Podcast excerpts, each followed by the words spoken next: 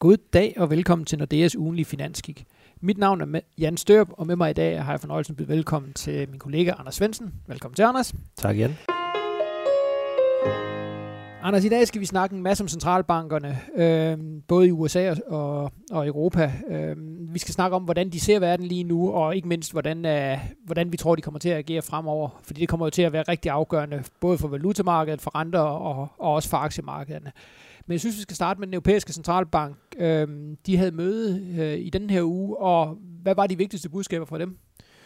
De vigtigste budskaber øh, var vel, at øh, vækst øh, er mere, mere usikre og, og nok også mere øh, negative, end, øh, end ECB havde regnet med tidligere.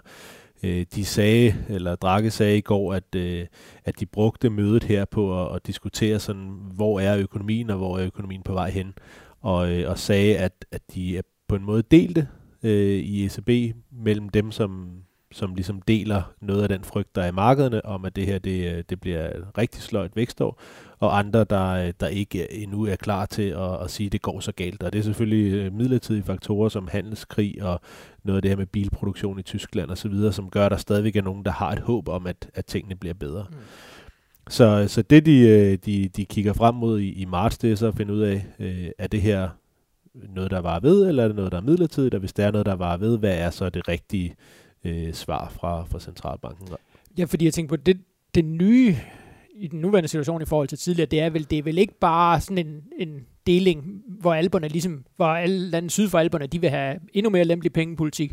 Altså det er vel også for eksempel et land som Tyskland, hvor man mærker, at, at aktiviteten går, går ned i tempo.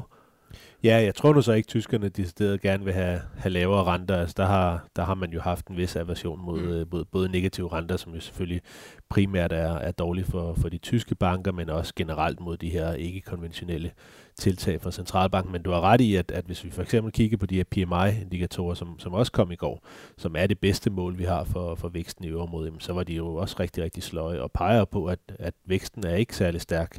Øh, lige nu i, i øverområdet, og, og det har bare gået en vej øh, igennem hele 2018, øh, ned ad bakke, og det startede så også i 2019 på, på samme måde. Og hvis man lige skal prøve at, at sætte sig op i helikopteren og sige, men Altså, vi, da vi gik ind i 2018, der var jo masser af optimisme og virkelig tro på, at nu, nu havde man langt om længe knækket koden, og arbejdsløsheden ville blive ved med at falde. Og så får vi al den her politiske usikkerhed. Det er vel rigtig meget af den politiske usikkerhed, der faktisk er skyld i det, øh, i den nedgang. Eller hvordan, hvad, hvad, hvordan ser du? Ja, det var jo det, som Drake sagde mm. øh, i går. Han sagde, men det, det er selvfølgelig lidt svært at, at, at pege på, på en specifik faktor, og også lidt fordi, at i løbet af 2018, der, der prøvede ECB med forskellige forklaringer på, hvorfor væksten midlertidigt var svag, men den blev bare ved med at blive svagere og svagere og svagere. Og så bliver det på et tidspunkt også lidt sværere at blive ved med at sige, at det er midlertidigt. Ja. Men du har ret, øh, Brexit selvfølgelig øh, enormt vigtigt for øvrigt. Handelskrigen, øh, Øh, nedgang i øh, kinesisk økonomi er helt tydelig. Øh, bilproduktionen i Tyskland. Der er masser af de her midlertidige faktorer, men hvis vi kigger sådan rundt, så har det bare været nogen, noget af det samme, vi har set i, i andre lande. Altså fremstillingssektoren er også svag i, eller blevet svagere i USA. Fremstillingssektoren er svag i, i Kina, øh, dele af emerging markets. Så der er måske sådan et, et lidt større perspektiv i det her også, som, som er lidt svært endnu at, at, at blive klog på. Det er også derfor, at ECB de, de, øh, de siger, jamen øh, vi skal lige finde ud af, hvor vi er henne, og så, så, så gør vi et eller andet. Og, og de kommer til at gøre noget, øh, fordi som du sagde, så er der den her forskel på, på landene, og noget af det, som de sydeuropæiske lande, de gerne vil have lige nu, det er, det er hjælp til deres banker. Hmm. Øh, ikke nødvendigvis mere hjælp, end de får nu, men den hjælp, som de får nu, den, øh, ikke udløber, men bliver i hvert fald øh, mindre værd øh, fra, fra juni, og der vil de gerne have noget, noget forlængelse af, af nogle af de lån, som, som bankerne har dernede. Men det vil vel også være forholdsvis udramatisk for den europæiske centralbank ligesom at give dem. Altså det vil være, de har gjort det tidligere, så det vil vel være et relativt nemt skridt for dem at sige, okay, så forlænger vi det her, fordi der er, der er lidt større usikkerhed. Ja, og så kan man øh, diskutere vilkårene, og, og det er klart, hvis ECB så er lidt bekymret for væksten, jamen, så kan det være lidt lempeligere vilkår, så der bliver lidt, øh, lidt ekstra pondus i, i den hjælp, som, som bankerne får, og hvis, hvis de tror, at det er midlertidige faktorer, jamen, så kommer der måske bare øh, det mindste, der, der nu er nødvendigt for, at der ikke er nogen banker i Sydeuropa, der, der sådan går, går ned. Men, men det bliver utrolig spændende at se de næste par måneder, om, øh, om nøgletallene de, øh, de retter sig en lille smule, om markederne retter sig en lille smule, om øh, de taler, vi får fra forskellige ECB-folk, øh, indikerer, at de er blevet sådan mere eller mindre overbeviste om, at det her det er midlertidigt, eller det er Ja, fordi man kan sige, altså, selvfølgelig kan man, øh, kan man frygte, at nøgletallene bliver ved med at blive forringet, men man kan jo også vente rundt og sige, hvis nu der kommer en løsning på Brexit, hvis nu Trump og kineserne begynder at nærme sig hinanden, og, og vi har jo set for eksempel på aktiemarkederne her i januar, er jo startet forholdsvis stærkt netop på det her med, at man, der er måske lidt større håb for, at man, man finder øh, nogle af de her politiske aftaler, så kan man sige, så kan det vel også hurtigt vende igen. Altså hvis, hvis man køber præmissen om, at meget af 2018, det skyldes politisk usikkerhed og, og frygt for, hvad, hvad politikere kan finde på. Hvis det så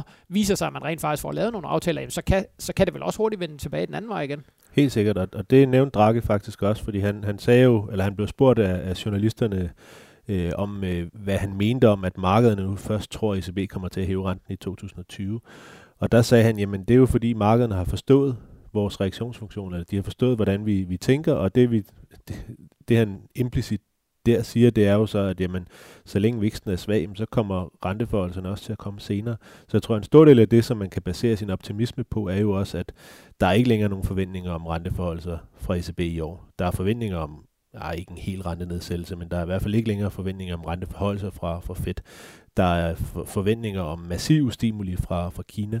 Øh, så, så jeg tror også, noget af det, som, som måske kan, kan blive redningsplanken for 2019, det er, at der er ved at brede sig sådan en opfattelse af, at de store centralbanker, jamen øh, i det øjeblik, de bliver overbevist om, at det her det er en, en varig vækstnedgang, jamen så kommer de til at kaste en helt stor redningskrans ud en gang mere. Mm. Og så kan man sige, for eksempel for aktiemarkederne, vil det jo være rigtig gode nyheder, så det meget, meget dårlige år, vi havde i 2018, jamen mange af de ting, der trækker aktierne ned i 2018, hvis de bliver vendt rundt, jamen så kan man måske forestille sig, at der vil komme en tilsvarende stigninger, netop fordi den usikkerhed bliver, bliver taget ud.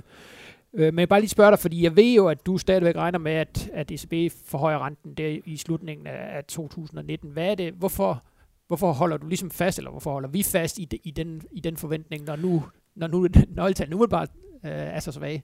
Ja, altså hvis vi starter med væksten, jamen, så tror vi i virkeligheden, at, at væksten bliver sløj her i første halvår, og så vender det egentlig rundt i andet halvår. Det er lidt til, tilbage til det, du også nævnte, at en stor del af vækstnedgangen øh, formentlig skyldes nogle af de her midlertidige faktorer, og der bliver, bliver løsnet lidt op for nogle af dem. Og, og så den anden faktor ud over væksten, det er, det er kerneinflationen. Noget af det, som vi så i 2018, som jeg tror ikke helt er gået op for markedet endnu, det er, at lønvæksten den tog voldsomt til i, i øvrigt. Det er selvfølgelig også nogle midlertidige faktorer, kan man sige, øh, på en måde, eller i hvert fald for lønvæksten, altså mindste lønninger, der blev hævet i Tyskland, offentlig sektor, lønstigninger i Italien osv. Men det har samlet set betydet en massiv stigning i lønvæksten i, i øvrigt, og det kommer altså til at betyde, at vi får højere kerneinflation. Og det gør nok også, at ECB kan i hvert fald som minimum komme ud af det her negative rentemiljø, som, øh, som de helt sikkert gerne vil ud af, fordi det er ikke øh, hensigtsmæssigt at, at være der i, øh, i for lang tid. Nej, og det er jo også derfor, vi øh, på Danmark holder fast i vores danske renteprognose med, at vi tror faktisk, at de niveauer, vi ser på renten, både den korte og den lange danske rente, jamen det, er, det er meget, meget tæt på bunden, og igennem 2019, jamen så vil, så vil renterne sådan stille og roligt begynde at trække højere, netop fordi, som du siger, at økonomien formentlig vil vende rundt det omkring, øh, omkring midt på året, og så vil man også begynde at, at, at se, at den europæiske centralbank begynder sådan at varme op til at, at skulle stramme pengepolitikken lidt. Ja, der er selvfølgelig en helt stor joker, det er jo, at Draghi, han, hans periode udløber i oktober, mm. så der skal en ny ECB-præsident, og to af hans øh, løjtnanter, øh, Pret og Curé, deres periode udløber også, øh, så de skal også... Øh, øh, erstattes, og det er det, det trækløver, som mere eller mindre har tegnet øh, ECB's pengepolitik de sidste otte år. Så det bliver enormt spændende, hvad det er for nogle folk, der kommer ind der, og, og jeg tror noget af det, som markederne kommer til at reagere voldsomt på, og specielt hvis vi snakker risikoen for, at renterne skal op, så er det, at der kommer nogle nye folk ind, som, som lige får sagt nogle ting til at starte med, mm. øh, som, som skræmmer markederne, og, og der er jo ingen tvivl om, at Draghi, han er jo den mest dueagtige, man overhovedet kunne finde øh, ja. nogen som helst steder, og, og det bliver umuligt at finde en, der er, der er helt ligesom ham, tror jeg. Det ja. kan næsten kun pege en lille smule øh, højere på, på renterne. Ja. Så alt i alt, hvis, øh, i hvert fald i forhold til vores prognose, så kommer vi, så kommer vi til at se øh, lidt højere renter igennem 2019. Øh, men inden, inden vi kommer så langt, så skal vi lige kigge frem mod næste uge, fordi der er jo, der er jo endnu, flere, eller endnu en centralbank, et vigtig centralbank, der er på banen, nemlig den amerikanske centralbank, øh, afslutter deres møde onsdag aften. Hvad, hvad tror du, de vil komme til at sige der? Ja, de kommer ikke til at gøre noget med renten, øh, men de kommer til at forsøge at, at holde fast i det budskab, som de har haft siden, øh, siden starten af året, som er, at de øh, har masser af tålmodighed i forhold til, til de renteforholdelser, som de stadigvæk har liggende i deres egne forventninger, og at øh, nøgletallene kommer til at afgøre, om der rent faktisk kommer nøgletal. Allerede i, i øh, december øh, referatet, og sådan set også i, i Pauls tale i starten af året, der, der blev det ret klart, at, at Fed har præcis det samme problem som, som ECB, nemlig at, øh, at de, er, de er endnu ikke sådan helt øh, besluttet på, om de tror på den frygt, som ligger i markedet for meget lavere øh, Øh, vækst og måske endda en amerikansk recession, eller de skal holde fast i deres egne forventninger om, at væksten fortsætter med at være sådan relativt pæn. Og, og Paul sagde vel næsten øh, helt præcis, at hvis, hvis vi får ret i vores økonomiske prognose, jamen, så kommer vi også til at hæve renten de to gange i år, som, som dotplottet viser. Og hvis markederne får ret, jamen så er det klart, så er det en helt anden situation. Ja, for der er vel meget stor forskel lige nu med, hvordan markederne ser verden, og hvordan den amerikanske centralbank, og så kan man jo altid diskutere, hvem der så i sidste ende får ret, men, men hvis den amerikanske centralbank bare delvis får ret i deres prognose, så skal, så skal markederne også til at, at reprise sig selv og med, altså med højere renter. Og Helt sikkert. Men jeg tror, at det, det der har, har ændret sig øh, i starten af i år, og, og det er også derfor, at, at vi ser, at markederne nu reagerer lidt positivt på forventningerne til, til Fed, det er, at at Fed ligesom har, har åbnet døren for at sige, jamen hvis vi ikke har ret i vores økonomiske øh, antagelser, så kommer vi heller ikke til at hæve renten. Mm.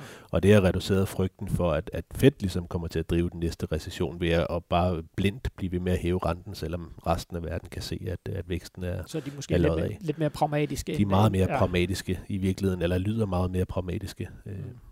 Udover den amerikanske centralbank, så er der også øh, et par vigtige nøgletal i, i næste uge, og det er, det er specielt fredag, hvor det, hvor det gælder om at være på stikkerne. Vi får arbejdsmarkedsrapport, øh, bliver jo formentlig meget påvirket af, af den der nedlukning, eller delvise nedlukning af den amerikanske statsadministration. Og så får vi øh, også ISM-tallene for januar. Hvad, hvad tænker du om de to nøgletal? Ja, altså arbejdsmarkedsrapporten, jeg tror i virkeligheden, at... Øh at det ikke kommer til at flytte markederne det helt store, netop fordi det vil være svært på dagen at finde ud af, hvad er støj og hvad er ikke støj.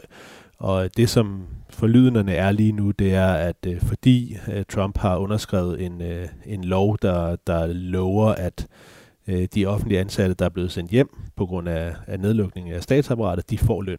Øh, fordi han har, har lovet det, så vil de sådan rent statistisk stadigvæk tælle med som beskæftiget hvor at det, som man måske frygtede for, for en uge siden, det var, at, at de ville tælle med som ledige, og så ville man få det her flere hundrede tusind øh, fald i, ja. i, i payrolls.